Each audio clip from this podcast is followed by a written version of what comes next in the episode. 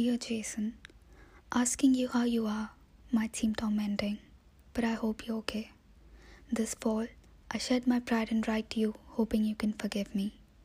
The canvas of the world is tainted with the colors of the past, for I sacrificed our love at the altar of temptation. I walk about the streets, and the sundry shades of red and yellow scream.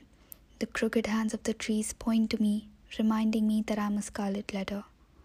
I don't expect you to just forgive and forget, but can we please try again? I have no excuses for what I did.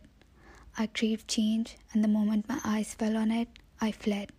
Fled from you, from us. I only ever regret it, and it hurts. You're all that I want, and I'm sorry I hurt you. Maybe I was feeling insecure. I didn't do it because I fell out of love. I could never. I love you and always shall love you.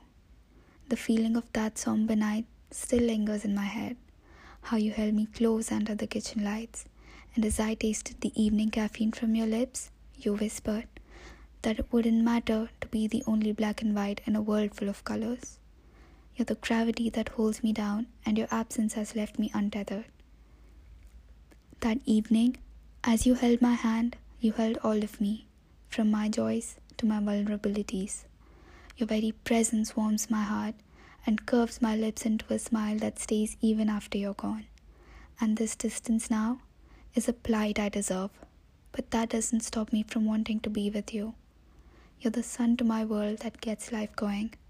At nights in your absence, I look at the moon reminiscent of you, and the only annihilation of this world shall be when it collapses into you.